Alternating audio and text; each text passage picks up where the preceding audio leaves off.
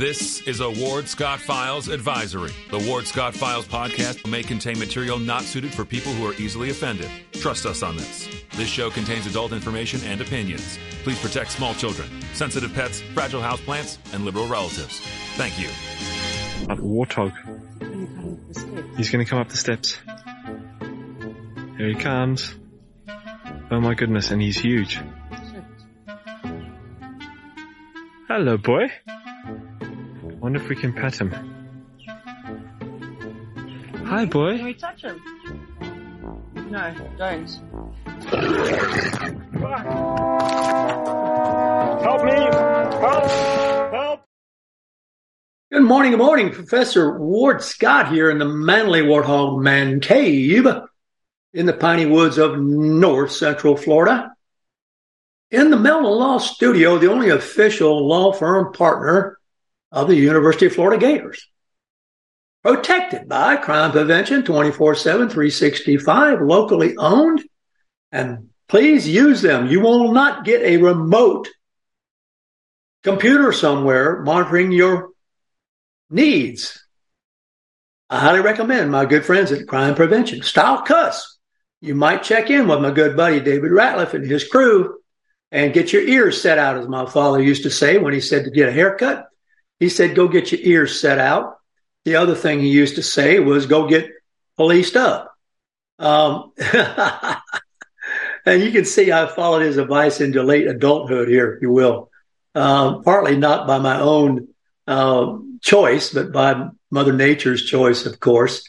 And uh, on the spot cleaners, great people, take all your cleaning needs there. They really support us through thick and thin. And of course, we got R&R Construction, who's been with us forever and a day. Lance Lunger, great guy. So if I'm leaving anybody out, we'll get you at the bottom of the hour. We are uh, expecting Ted Yoho to tune in in a little bit. He's back home, um, but he's not on yet, which is kind of ironic because when he was in Tokyo, he was right on there early. But back home, he's a little late checking in. I think he's coming in now, maybe perhaps in a little bit. We'll we'll um, uh, hook him up as soon as we get him on. Um, there's a lot of things, of course, that uh, um, happen locally that we report on. And the big version of the local instance that are uh, important, of course, is um, um, the canine deals. Apparently, well, they don't really want to say it, but um, certainly our show had some influence on it. I'm hearing they're going to try to ease back in. You know, they've got one foot in and one foot out. They're the most uh, cowardly bunch of so-called leaders you'll ever run into, and they're going to go out and check with the children, so to speak, before they make an adult decision. I, I, I don't get it. I, I don't get it. But um, meanwhile, keep your fingers crossed. Meanwhile, Alachua Police Department has a canine unit and just got the dog and the handler. So kudos to the city of Alachua Police Department, which now has a canine unit. Um, they're invaluable. And of course, the dog and the trainer are highly skilled, highly trained, and very much a part of keeping crime down. Uh, we follow it up a little bit more on, of course, what's going on, unfortunately, at the Christian school in Nashville, Tennessee. And we're discovering more and more uh, that the disturbed young lady who wanted to be a man, uh, I guess, is the way it works, and therefore felt uh, left out because that wasn't acceptable. Um, and there we are. We um, uh, find out that she had other targets picked out, but she didn't go to them because uh, they were too well prepared for something like her to come around with her threats. So, as my um, old folks used to say in our family, so put that in your pipe and smoke it and see how that sits with you. Uh, we just saw Ted Yoho flash on the screen a moment ago in his car traveling. Um, I think he's coming on now. Hey, Ted. Hey, I'm here, Ward. Well, I have no idea where that is. It's back in America. We got back. Uh, it was interesting. We left Tokyo at 3:50 p.m. on Monday, and we arrived in D.C. at 3:50 p.m. on Monday. oh boy! Not sure how that works, but it worked well. Now, was it nonstop over the top? Yeah, it was nonstop. Well, it was nonstop from uh, the U.S. to Tokyo, and then we went from.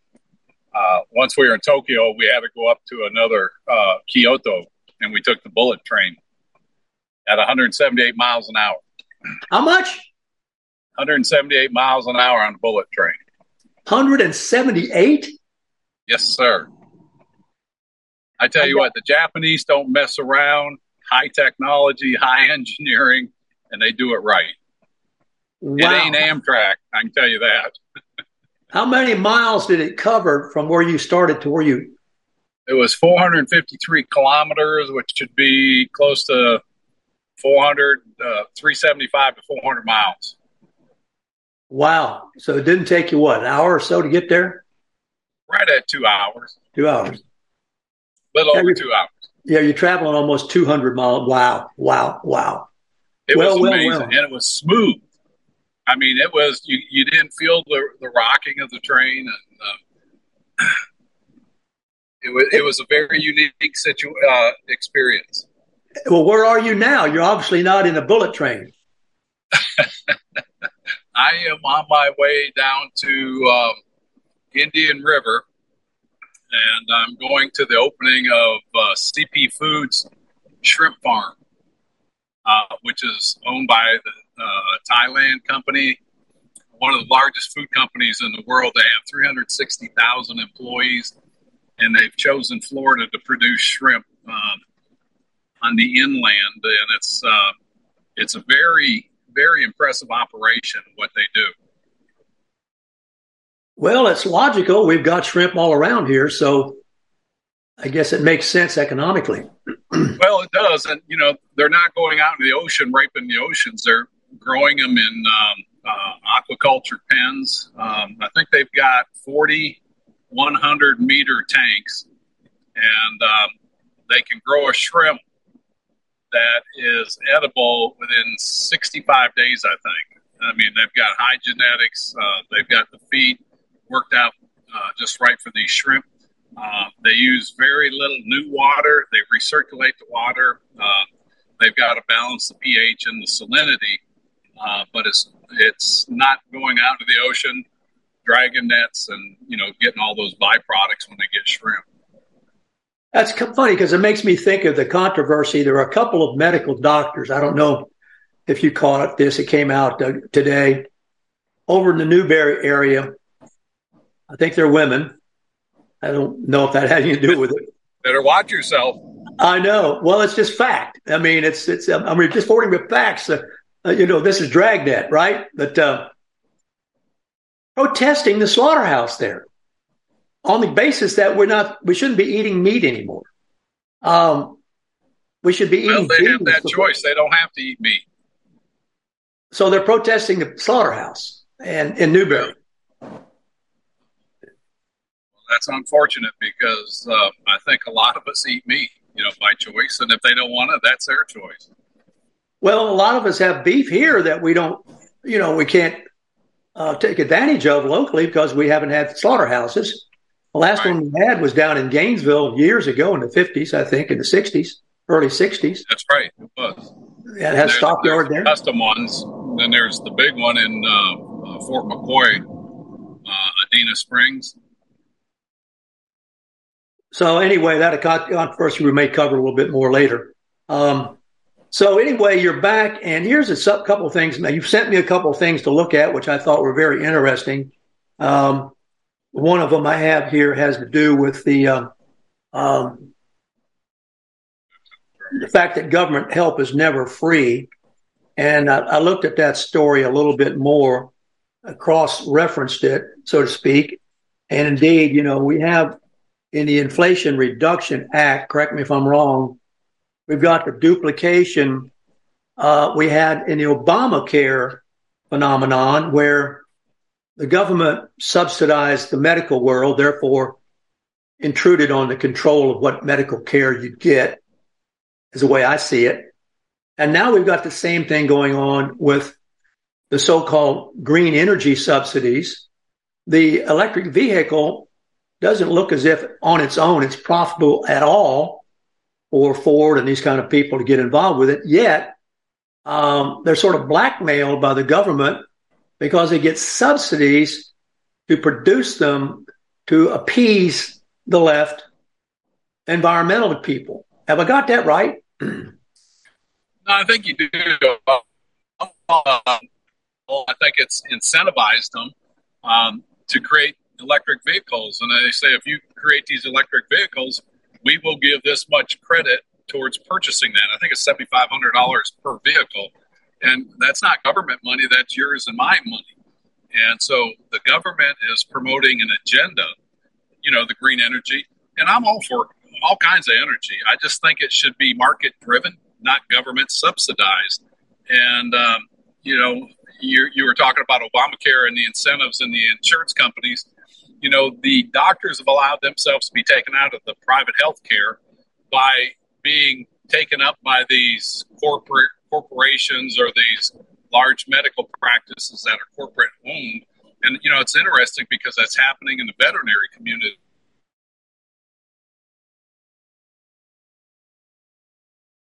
He's getting interrupted with us on his transmission because he's traveling, and hopefully we'll recover that in a moment. Um, it's always problematic when uh, we're talking over a moving kind of uh, um, system here because of the inconsistency in the Wi-Fi. But we're talking about green subsidies, and we're talking about the shell game of the Inflation Reduction Act. And from what I've been able to read about it, it's one of the greatest uh, tricks that we've played on taxpayers in history. Uh, the Democrats have used accounting gimmicks uh, to claim um, it would reduce the budget deficit.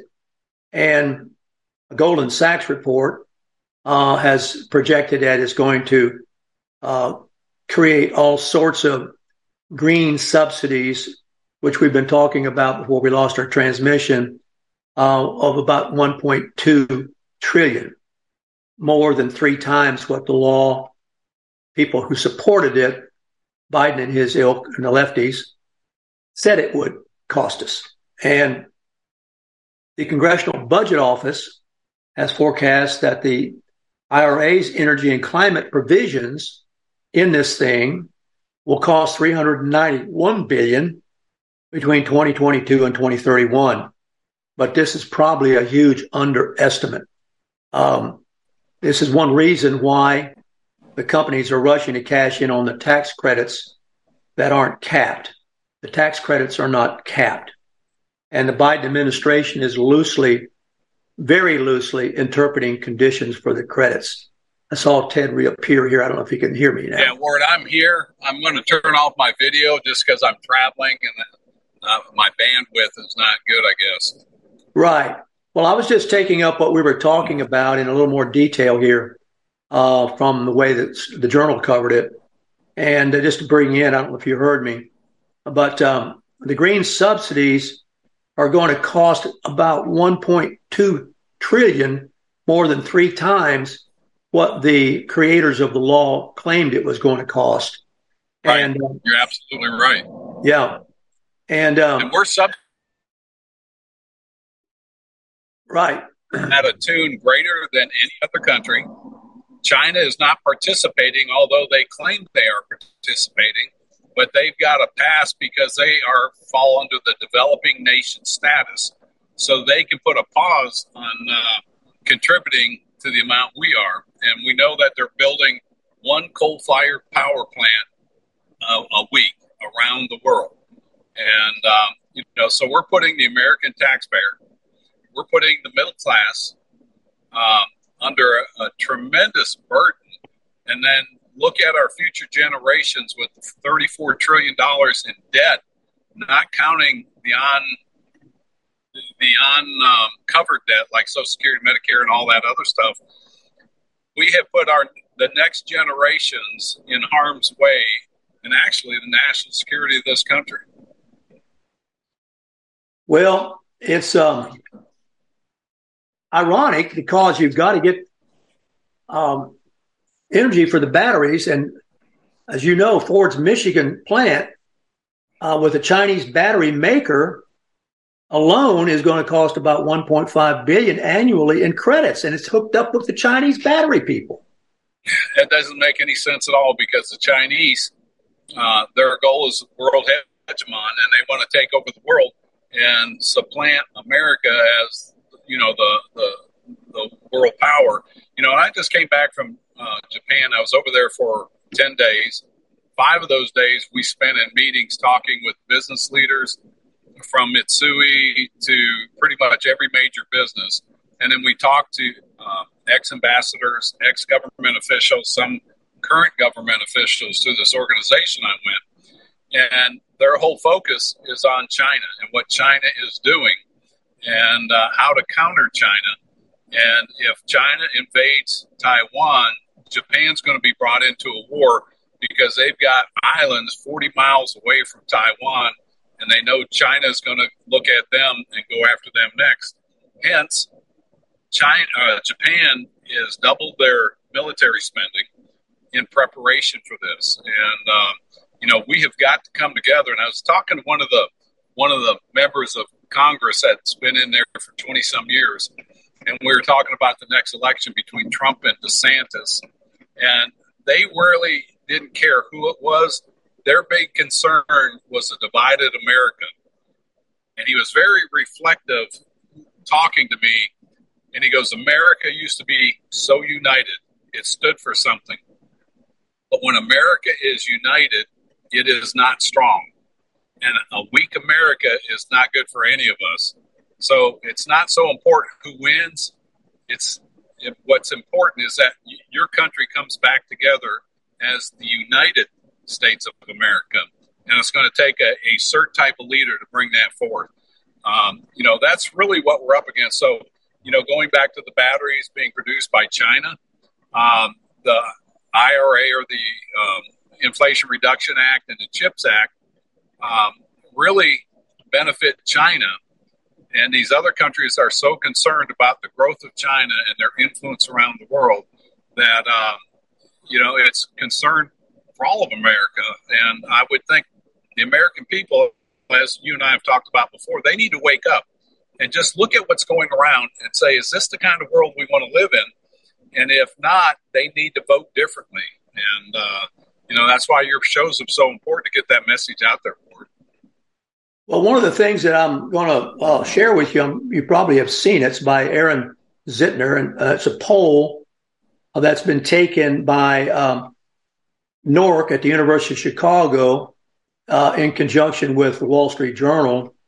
And um, what it really has shown, Ted, is basically the data that supports the concern the people in Tokyo have. The survey, and this is my word, shows we really are a schizophrenic country. Uh, and part of it, big part of it, according to the poll, I don't know if you've seen it or not, um, is that the young people hold the values of the adults that you and I really are talking about much less important.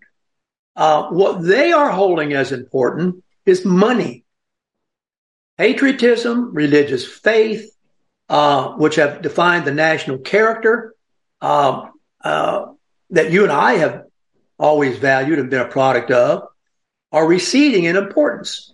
And 38% of the respondents said patriotism was very important to them, and 39% said religion. And that was down sharply from 1998 when 70% valued patriotism and 62% valued religion. There you are, my brother. That's the issue. What have we done to the children? Well, you know, I think and what's happening here is happening over there too. You know, uh, Japan's always been known for their low crime rate, um, but we had a, a, private driver taking us around, and he was talking about um, people are starting to feel not as safe in Tokyo or in Japan as they used to, and it was because of the younger um, population. Uh, we see the Western influence. Of course, a Western type democracy, but we're seeing, you know, the tattoos, the piercings, the colored hair.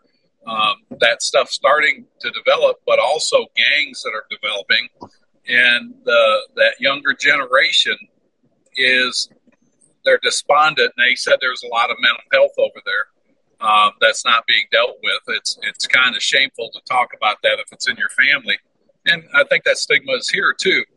But it's you also have to look at generations. You know, you look at the the, the baby boomer generation or the greatest generation. Um, you know, and um, you know those people remember the price we paid for freedom and liberty, and uh, the younger generation. Sometimes when you have liberty and freedom, you take it for granted because you don't know how we got it. And I think I mentioned this before. That book, uh, uh, "The Miracle of Freedom: The Seven Tipping Points That Saved the World." In recorded history, the estimate is there's been 100 billion people that have lived on the planet less than 4.5% of those have ever lived in liberty and freedom, and over 80% of those are alive today. We know what liberty and freedom is, we know where it came from. We remember the Vietnam War, we experienced that. This younger generation has not, and I think that's part of this. And I think, you know, people talk about um, mandatory uh, service, you know, two years into the military or maybe two years into the Peace Corps and go out and experience the world and learn how special and how privileged we are in this country and any country that is free about liberty and freedom. You know, and if you want a great example of a country losing liberty and freedom or a, a, a providence, look at Hong Kong. You know, Xi Jinping came in there in 2022, and actually it's 20, 2020, and um, they don't have their liberty and freedom anymore. It's communist rule.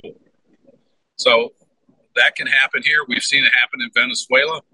Um, you know, and all these countries are starting to go through this shift.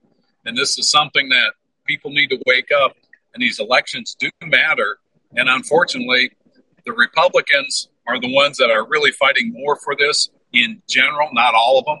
But the, the, the people that used to be the Democrats are the Marxists today and they're they're promoting this agenda. My wife and I had this discussion yesterday, and she goes, "Well, just because somebody's a Democrat doesn't mean they're a bad person." I said, "I agree, but I don't agree with their philosophies because if they're voting Democrat, they're voting for wokeism, they're voting for critical race theory, they're voting against our Constitution, and um, you know, there's a reason." That this country has survived as long as it has but we have to become a united nation again, the United States of America. You know, it wouldn't be such a bad idea, would it, to have a draft again, but this time con, uh, conscription would be for the Peace Corps. You know, let's mandate that the young people enter a Peace Corps. We draft them. You know, imagine this. I'm just, you know, imagine, if you will, you know, John Lennon. but uh, then you have to go somewhere, some country, and hang out for a year or two, or do it. You're, you know, find out something about the world. That's what we what really. About, what about just the National Guard? Go into National Guard and, and get transferred to another state, work in a rural area, and you know, do something that's significant in that state, or you know, or the inner cities. Go into the inner cities and do something there. Um, but there should be some kind of public service to learn those things and learn some discipline. The thing I learned in, in, in saw in Japan, it's a very disciplined society. Uh, we were walking around, and it was one of the cleanest places I've ever seen. Even the garbage trucks and the cement trucks that went by us were like brand new. I didn't see any dirt on them. And then walking down the street, you don't see garbage, but there's no receptacles because you're responsible for your trash. If you bring it out of your house, you need to take it back. And uh, it was just, it was an amazing um, dichotomy right in your face of what we're. I'm going to buy some cement trucks now, and they're filthy. yeah. but over there, I think I took some pictures of them. And as an aside, last week when I was on, uh, one of your one of your uh, uh, listeners asked, "How do they grow their food?" And so I took a ton of pictures of agricultural plots right in the middle of towns and cities and you'll see greenhouses, rice fields, all kinds of crops being grown. And there's buildings and, and towns around them. They have protected their farm space because without food security, you don't have national security. I'll send you some of those pictures where you can post them so that uh, that listener can can get Sure, a, a, sure. a bird's eye view of that. Well, the, to follow up on what we're talking about, we're talking with Ted Yoho, who is en route to, of all things, a shrimp farm, which we'll talk about a little bit more with you. Um, but the only priority that the journal uh, found in this poll we talked about a moment ago, Ted, uh, that has grown in importance in the last quarter century is money. Um, it was important to about a third of the people in 1998, and it's important to 43% um, of the people now. You know, one of the things that's not mentioned in this poll, I, I think you we take for granted, is a couple of things you just alluded to. Uh, food is important, and health is important, and uh, you know they should have kind of maybe tried to assess that in a poll because I think both are taken for granted. Uh, they just take for granted so many people that when they go to the shopping um, uh, center, uh, what they look for will be on the shelf. But we know here in Florida from hurricanes, for example, it takes only about two hours to completely clean out a shopping, um, um, you know, grocery store, and it's empty. And so I always have kept that in the back of my mind as how far anybody, in any given moment, is from not having food. You certainly can't go do what the Japanese have done because we've divided our rural society and our urban society and, and, and separated the two, have we not? Look at the zonings. No, we have, and then you know you've got these organizations. Um, well, it's like that that uh, processing or slaughterhouse out in Newberry. You've got people fighting that because they don't want you to eat animals. Well, don't I have the right to carry on? You know the the food supply that we were raised on, and you know we've got uh, canine teeth for a reason. I think um, you know to tear into things, um, but when you have those kind of organizations that says you can't eat beef or you can't eat animals, um, you know they're going against the the the things that have created um, prosperity in the world and, and pushed out malnutrition. You know, um, and, and then we spend money on programs to go over in developing nations to teach them how to raise fiber and protein from animals. But yet in this country, they want to squash it like they do a lot of the other things, our energy and, you know, the middle class. Well, one of the things that uh, affects all this, in my humble opinion, and you know I'm never wrong, is the sense of community has been so abstract now and so um, urbanized that you can't really have a sense of civic value. And civic value is where patriotism comes from. One of the little litmus tests I always had was when you you've seen these signs, crime watch neighborhood. Right. You used to anyway. I haven't been around this, you know, to see them now lately. But anyway, they used to be. And what that always told you, Ted, was that you're entering a neighborhood where everybody knows everybody and everybody is vested and owns private property and looks out for each other. And that crime watch neighborhood might only be a couple of blocks. But whatever coverage it is, the people in that community have gotten together and said, and the way it worked when I lived in one once upon a time was that if a strange person walked by your house that you hadn't seen, why the whole neighborhood network knew to watch and see where the other end of the street was that that person came out. Sure. So that is really in miniature an, uh, an indication of what has happened to the country because the poll showed that civic value has declined, that patriotism is tied to civic value, and there's the individualism has been replaced with entitlement and decline in community involvement. And I think that really sums up our challenges. So how do we restore a sense of community? That is, you know, Well, look at think- huh? No, I think you're right. You know, if you lose community, you lose that connectivity. Um, you know, it was amazing. I was in Tokyo. Um, it's a it's a city of 30 million people. 30 million people, but it runs so efficiently. People are polite, and I think it goes back to respect. I think it goes back to family traditions, family culture, respect for the uh, previous generation, and they work collectively together. And I don't mean collectively like in uh, the Soviet Union, but collectively together to make their country better. Uh, it's and it's unfortunate to hear people saying it's slowly changing. And I think again, if if you have a generation that doesn't understand where liberty and freedom came from, they don't respect it and they start doing things different. And uh, you know what we do know is history repeats itself. And so if they don't remember or if they don't learn those lessons, they will repeat it. Talking with Ted Yoho, we're going to take a break here for our bottom of the hour weather and to acknowledge our sponsors and appreciate those who donate. Um, we're talking about a um, schizophrenic United States of America. That's my term, the schizophrenic. And then we are talking about how a recent poll by a, a university in conjunction with the Wall Street Journal has given us the data that sort of really supports um, the generalization.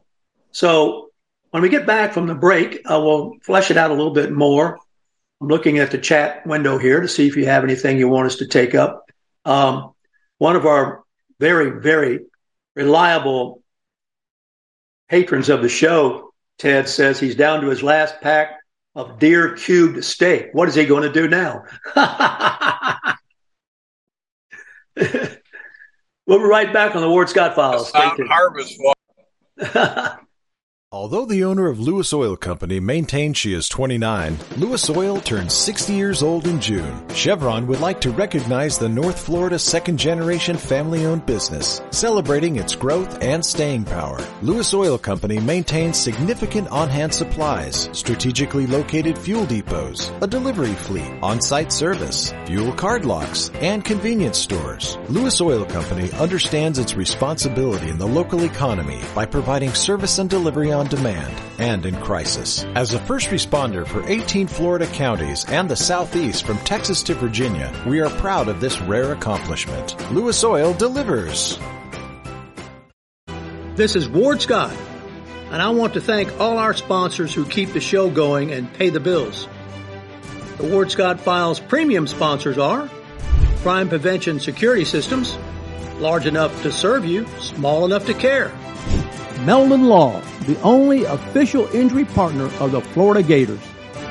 The Ward Scott Files Gold sponsors are Lewis Oil Company, Shoot GTR, On the Spot Dry Cleaners, R&R Construction, and Style Cuts. If you are interested in promoting your business on the show, you can visit our website, www.wardscottfiles.com and click on the Advertise Here banner on the right side of the page or call my friend Freddie at 352-284-3733. Again, thank you to all the great businesses that support the Ward Files. And remember, if you like the show, thank our sponsors and support the businesses that support us. What you just said is one of the most insanely idiotic things I have ever heard. Everyone in this room is now dumber for having listened to it. May God have mercy on your soul. Or that very much surprises me that you've never been tased. You can't handle the truth. All bees poop. A warthog. He's going to come up the steps. Here he comes. Oh my goodness, and he's huge. Hello, boy. Wonder if we can pet him. Hi, boy. Can we touch him? No, don't. Help me! Help! Help! Now for the weather brought to you by Lewis Oil. Welcome back to Ward Scott Files Ward's Weather Report brought to you by Lewis Oil. Fossil fuel, by golly, all the Chevron stations, you go ahead and pump up there. There's nothing wrong with that. We support them. They support us. You support them. Uh, we'll all support each other. So um, the weather here is pretty good. Uh, we got a great rain here at Windy Hill Farm yesterday. Boy, it was wonderful. It, it was one of those gentle, soaking kind of rain uh, that the cattle love to stand in. And by the way, we put invect, uh, invect, I can't say the word. We got rid of the flies on the cattle the other day by running them through the chute, and they're fine now for a while.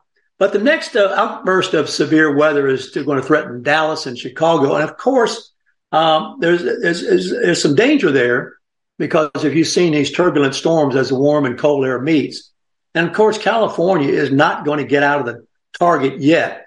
Even the California farms now are grappling with flooding. You know, they went from feast to famine. They didn't have any water, and now they've got too much water.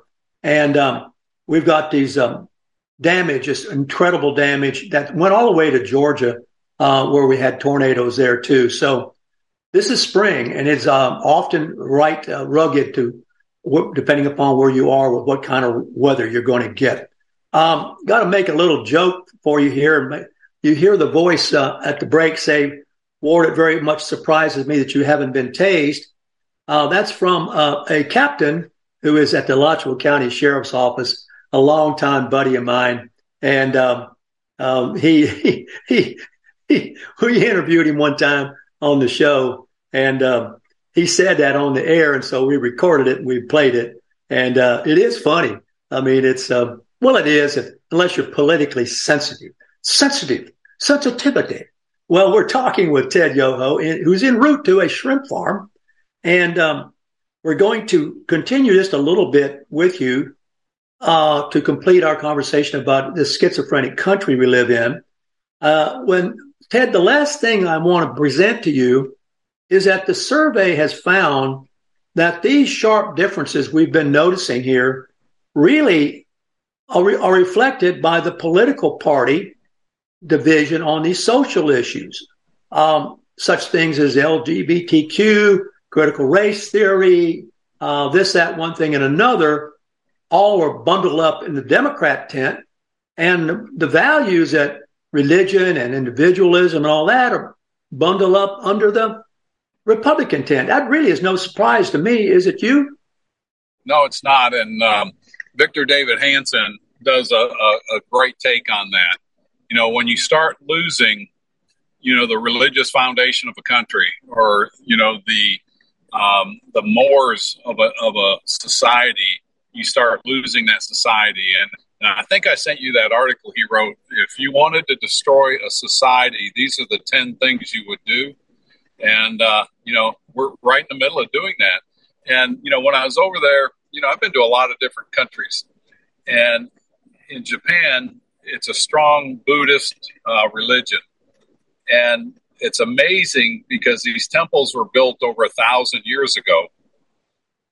And the thing I've noticed around the world, it doesn't matter if you go to Peru, you go to Colombia, you go to these other nations, uh, Cancun, you see the pyramids, some form of worship to a deity that binds a society together.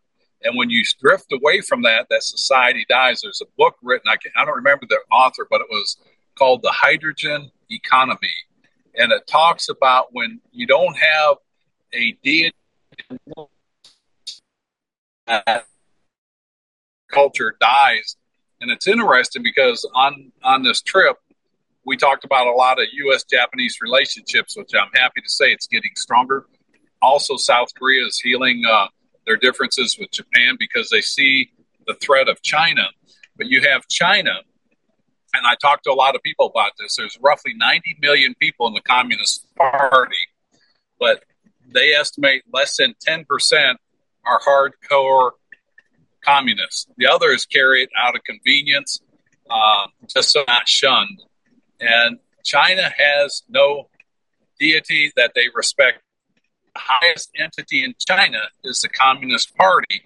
And so their feeling is it can't last. Um, their, their, their economies fall, their uh, population is starting to decrease, and there's a lot of unrest there. And the point is, what you brought up on this survey is if we're doing that same thing, we're going to have those kind of struggles here. We're already seeing the struggles here with the LGBT, you know, the transgenderism, you know, and, and I'm very adamant about that. And I think you know that. And I hope I don't get you censored. But if you're born with an XY, you're a male. And if you're a uh, XX, you're a female. You can't argue that. And for our government to say, no, you can be a female, or the medical society, or our universities and the libraries and all this, saying, no, you're really, if you if you feel like a girl, you're a girl. No, you're not. You know, that's a to me, that's a mental health issue that you need to deal with, and you need to deal with reality because we're creating a false reality in society, and that's why you get a breakdown of society, and you get these skewed numbers that you're getting. And as you pointed out, they're coming more from the Democratic side or the Marxist side than on the Republican side.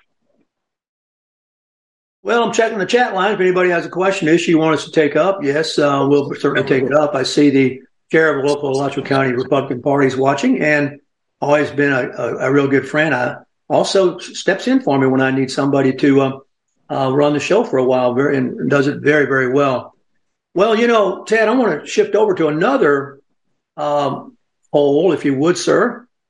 And it has to do with um, how are we going to get out of this mess? And by that, we mean who's going to be the Republican candidate. And a majority of Americans, according to something called the Marist poll, which was released on Monday, uh, found that nearly 61% of adults do not want Trump to become president again.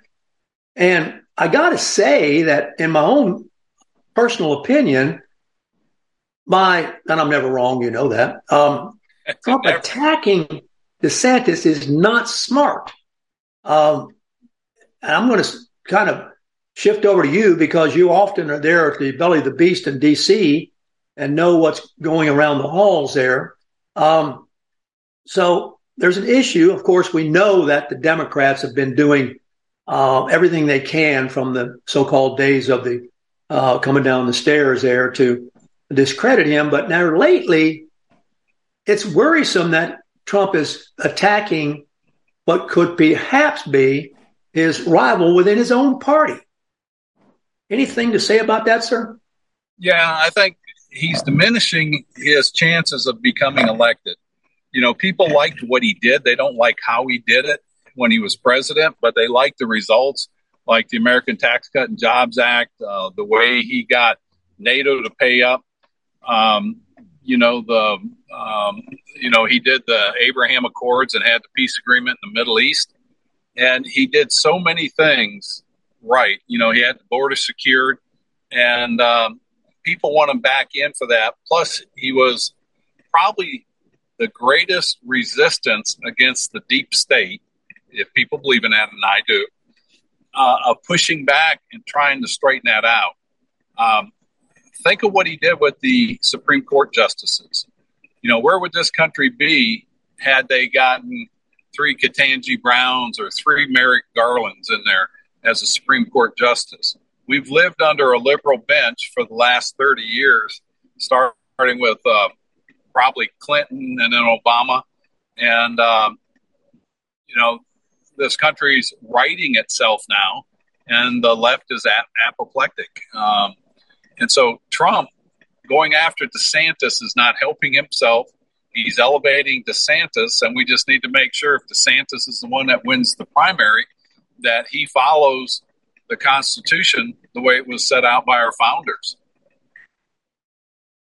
You know, it's um, unfortunate that the tactic that Trump has used to kind of distinguish himself among his rivals um, hasn't been turned more on Biden.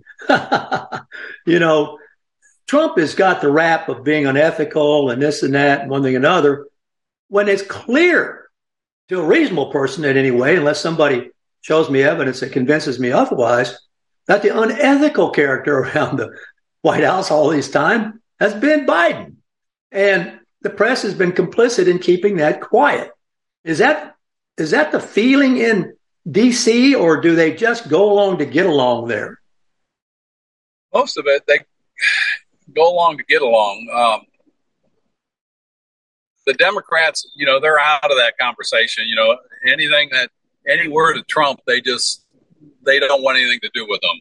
And then, of course, they're trying to make Ron DeSantis look like a, a mini me um, of Trump, and he's not. You know, I serve with Ron. Ron's very intelligent person, and um, you know, but up in D.C., it depends on what organization you're with. They just want legislation to go through so that the wheels keep turning. Uh, but we're at a point now where we can, and it's going to be interesting. You know, to kind of change subjects, is Kevin McCarthy uh, uh, challenging uh, President Biden on the debt ceiling and says he has to negotiate. Biden said he's not going to. And I had this conversation, as you and I have talked, when I went into Congress.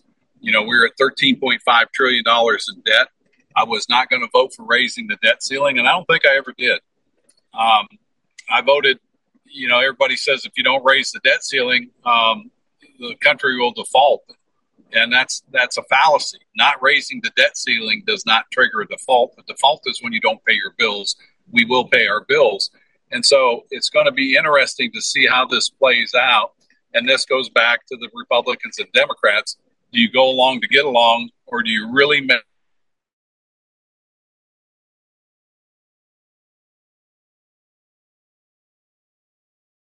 Lost him in a Wi-Fi valley here. I think we'll get him back in a moment. Ted Yoho is our guest on Wednesdays. He's traveling now, um, conversing while traveling, and headed to a shrimp farm um, in the central part of the state. So um, we'll wait for him to snap back in. He'll, he'll come back in in a minute. But we have a dilemma in the Republican Party in that um, Trump is feeling the heat from DeSantis, who hasn't even declared yet. And he's trying, of course, in his tactics to uh, turn on one of the Republican characters that gives him the most um, uh, competition. And it's not really sitting well with people who are kind of on the fence about Trump. As Ted was saying, you know, we can't forget that Trump really did things that were unheard of being done in DC, and that is confronting the deep state. And yes, there is such a thing as the deep state. The deep state primarily is defined by all the staff people who are on the company dole, get quite handsome cost of living increases, get quite handsome retirements. I have friends who right now are beneficiaries of that. And um, we have uh, the, um, I'm looking at the some of the comments now. So we we had that uh, kind of, of dilemma where people are sitting on the fence about him, even though he did good things like taking on that deep state and those staffers. Those staffers really run DC. If we get Ted back, I'll have him talk about this. Um, they are there. Ted, we're just talking about um, a little more detail on what the definition of deep state is. And I was suggesting that it's mostly made up of the staff, which is there year in, year out, um, no matter who. What am I on the ball there, or am I kind of off kilter? No, you're you're absolutely right. You know, it's the bureaucracy that stays there year in and year out after an election. You know, politicians come and go, bureaucracies stay, and they grow. Their goal is to grow their agency. A case in point, and this is a pet peeve of mine, is the Department of Energy was tasked with creating an energy policy for America to be energy independent. That was in the 70s. Today, there's over 12,000 employees. They make over $124,000 a year.